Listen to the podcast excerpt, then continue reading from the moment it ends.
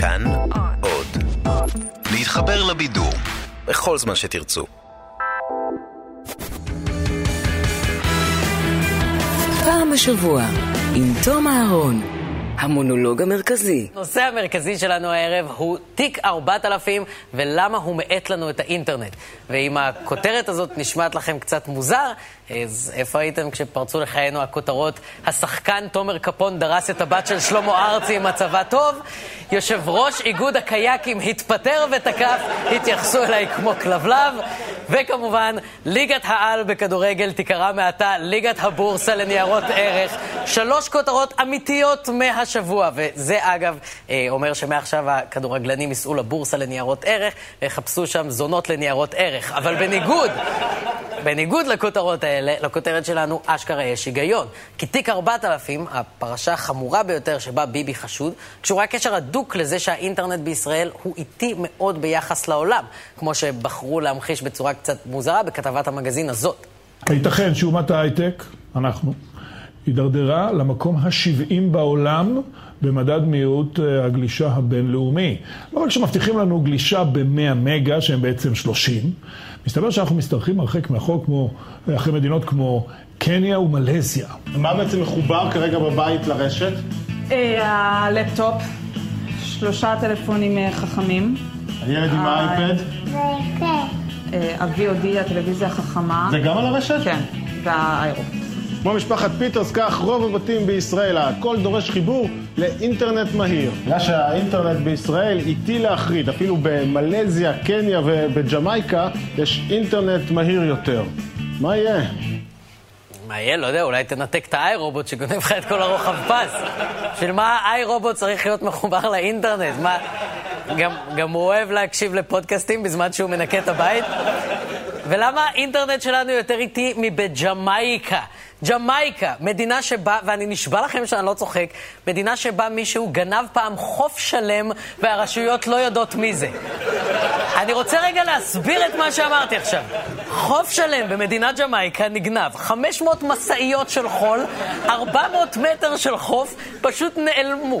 ולא רק שכבר עשור שלרשויות אין מושג מי עשה את זה, הסמפכ"ל הג'מייקני טוען שיש חשד שגורמים במשטרה שיתפו פעולה עם הגנב.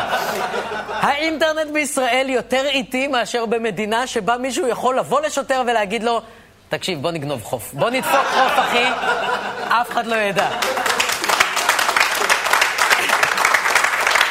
וזה באמת מביך, כי ישראל היא באמת מעצמה טכנולוגית. אז חייבת להיות סיבה שאנחנו מדורגים במקום ה-70 בעולם במהירות האינטרנט שלנו. ולא רק שיש סיבה שהאינטרנט שלנו איטי, זה גם יכול להשתנות מחר, בעניין של החלטה אחת. וכדי להבין את זה, קודם כל צריך להבין מה זה תיק 4000 ומה זה בדיוק בזק. וכל הסיפור הזה מתחיל ונגמר בבן אדם אחד, שאול אלוביץ'. כששאול אלוביץ' קנה את בזק בסוף 2009, הוא נכנס בבת אחת לליגה של הגדולים. את בזק הוא קנה בכסף לא שלו, הוא לווה שישה מיליארד וחצי שקלים מהבנקים, ומאותו הרגע הוא התחיל לחלוב את בזק בשביל להחזיר את כל ההלוואות האלה. אבל ממש, ממש לחלוב. מאז ועד היום חילקה בזק 17 מיליארד שקלים בדיבידנדים לבעלי המניות שלה, לפעמים רווח שעוד לא היה לה, רק בשביל שאלוביץ' יוכל להחזיר את החובות שלו. אבל אפילו זה לא הספיק. אלוביץ' הבין שהדרך היחידה שלו לשמור על הפירמידה שלו, על האימפריה העסקית שבנה, תהיה להוציא מבזק יותר. והדרך לעשות את זה הייתה למכור לה את החלק הפרטי שלו בחברת הלוויין יס. אלוביץ' היה כל כך לחוץ לעשות את זה, שהוא החליט לעשות את זה בכל מחיר, גם אם זה אומר לעבור לחוק. וזה מה שאני לא מבין. זה מה שדופק לי את המוח. יש לך מסך ענק מאחוריך, בן אדם, אתה לא צריך את ה... זה, כי, כי יש שם מלא מסך שאתה משתמש בו סתם כרקע. שים את זה בתוך המסך, חבל סתם קנו מסך, כספי מיסים. כי אני רציתי את המסך הזה, ואמרו לי, אי אפשר, הוא בחדשות. מה עושים איתו בחדשות? screen saver. ואת התמונות שמים בצד. דבר ראשון. דבר שני, שימו לב לנקודת הפתיחה של אלוביץ' כבעלים של בזק, ותחת איזה חובות ענק הוא היה צריך לתפקד. הוא לווה שישה וחצי מיליארד שקל מהבנקים כדי לקנות את בזק. הבנק נתן לו שישה וחצי מיליארד שקל, שחרר. אני הלכתי לבנק ביום שני, העט היה מחובר לשולחן בסליל. הם לא סומכים עליי עם עט. לא הם נתנו שש וחצי מיליארד. וכשאלוביץ' היה בחובות כל כך עמוקים, הוא באמת עשה את מה שאמסטרדמסקי אמר. הוא עבר לכאורה על החוק. זה התחיל במה שמכונה עסקת בזק יס. באותה תקופה, אלוביץ' החזיק במחצית ממניות חברת הטלוויזיה יס, והוא הציע לבזק לקנות את חלקו. רק שהייתה בעיה, אלוביץ' מחזיק גם בבזק. כלומר, הוא גם הצד שקונה וגם הצד שמוכר. הוא לא יכול לנהל משא ומתן עם עצמו על המחיר. מה עושים? דירקטוריון בזק הקים ועדה מיוחדת לבחון את העסקה ולנהל משא ומתן מול אור אלוביץ' ועמיקם שורר בחברת יורוקום. אלוביץ' רצה שבזק תשלם לו מיליארד ו-450 מיליון שקל. בבזק חשבו בהתחלה שיס שווה רק 200 מיליון. אבל הפרוטוקולים של אותה ועדה חושפים כיצד לאט לאט, למרות כל החששות שהוצגו בפניהם, הדירקטורים העלו את המחיר שבזק הייתה מוכנה לשלם, עד שהוא הגיע למיליארד שקל בסך הכל.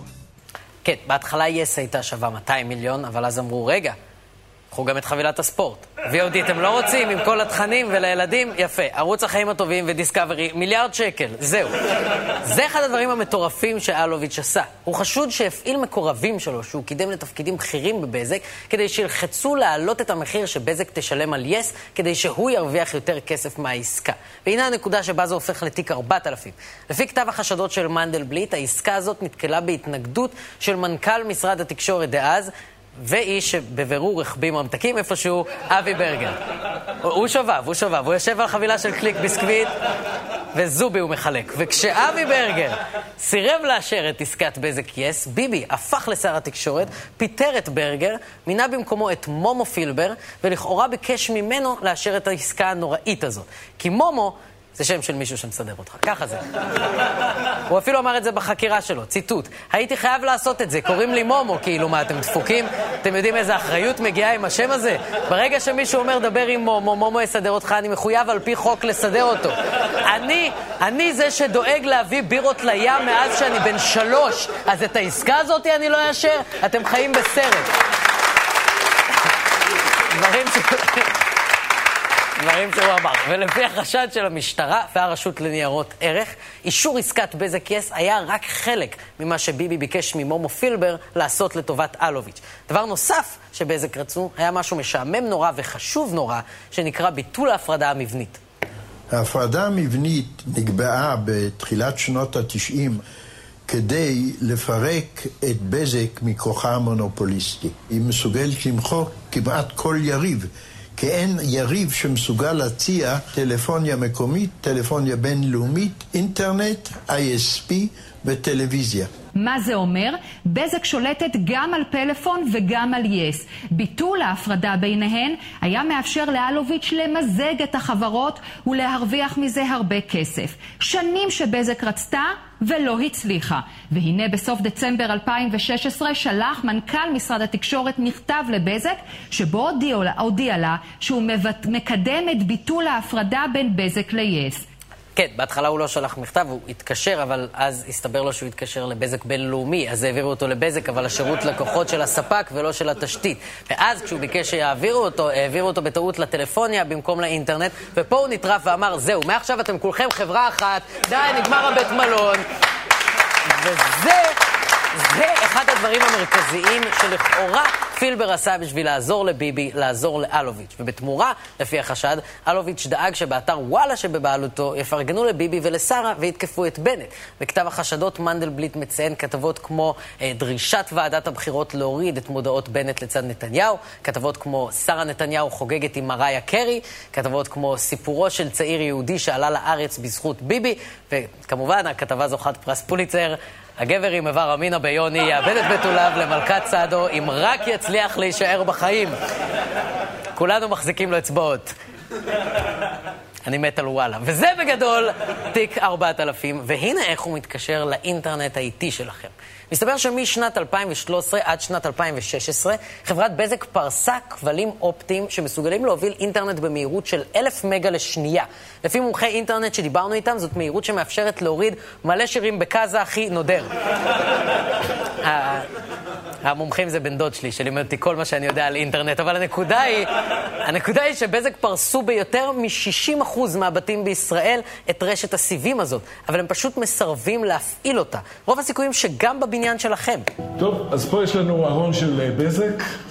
כאן אנחנו יכולים לראות את המאה ה-19, כבלים פשוטים, עשויים מנחושת, דקים, עליהם עובר כל האינטרנט אה, אליך הביתה.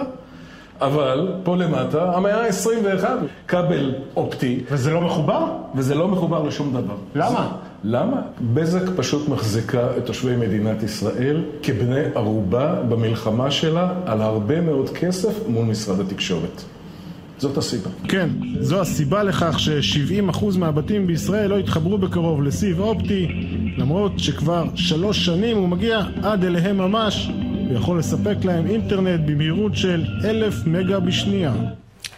וואו, לא ראיתי אנשים נסערים ככה בחדר מדרגות מאז שיצאתי עם מגבת בצוק איתן.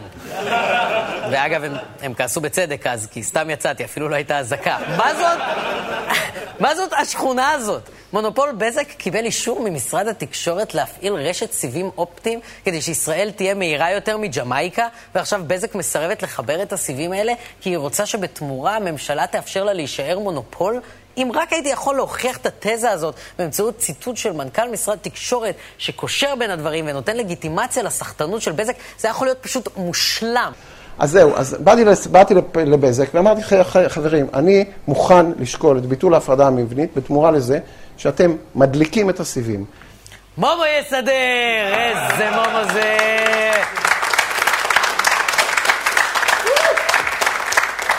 תמיד אפשר לבנות עליך, איזה ביזיון. במשך כמה שנים חברת בזק קיבלה לגיטימציה לסחטנות, להתנהגות מונופוליסטית שעולה לציבור המון כסף, גם כלקוחות וגם כמחזיקי מניות, ולהחלטות שגורמות לנו להשתרך מאחורי ג'מייקה במהירות האינטרנט שלנו, וכל זה בגלל הצורך האובססיבי של ביבי לקבל פרגון מהתקשורת, שזה מטורף, כי אם אנשים היו מצביעים לפי כתבות בוואלה, אז ראש הממשלה היה איש עם פין ביוני.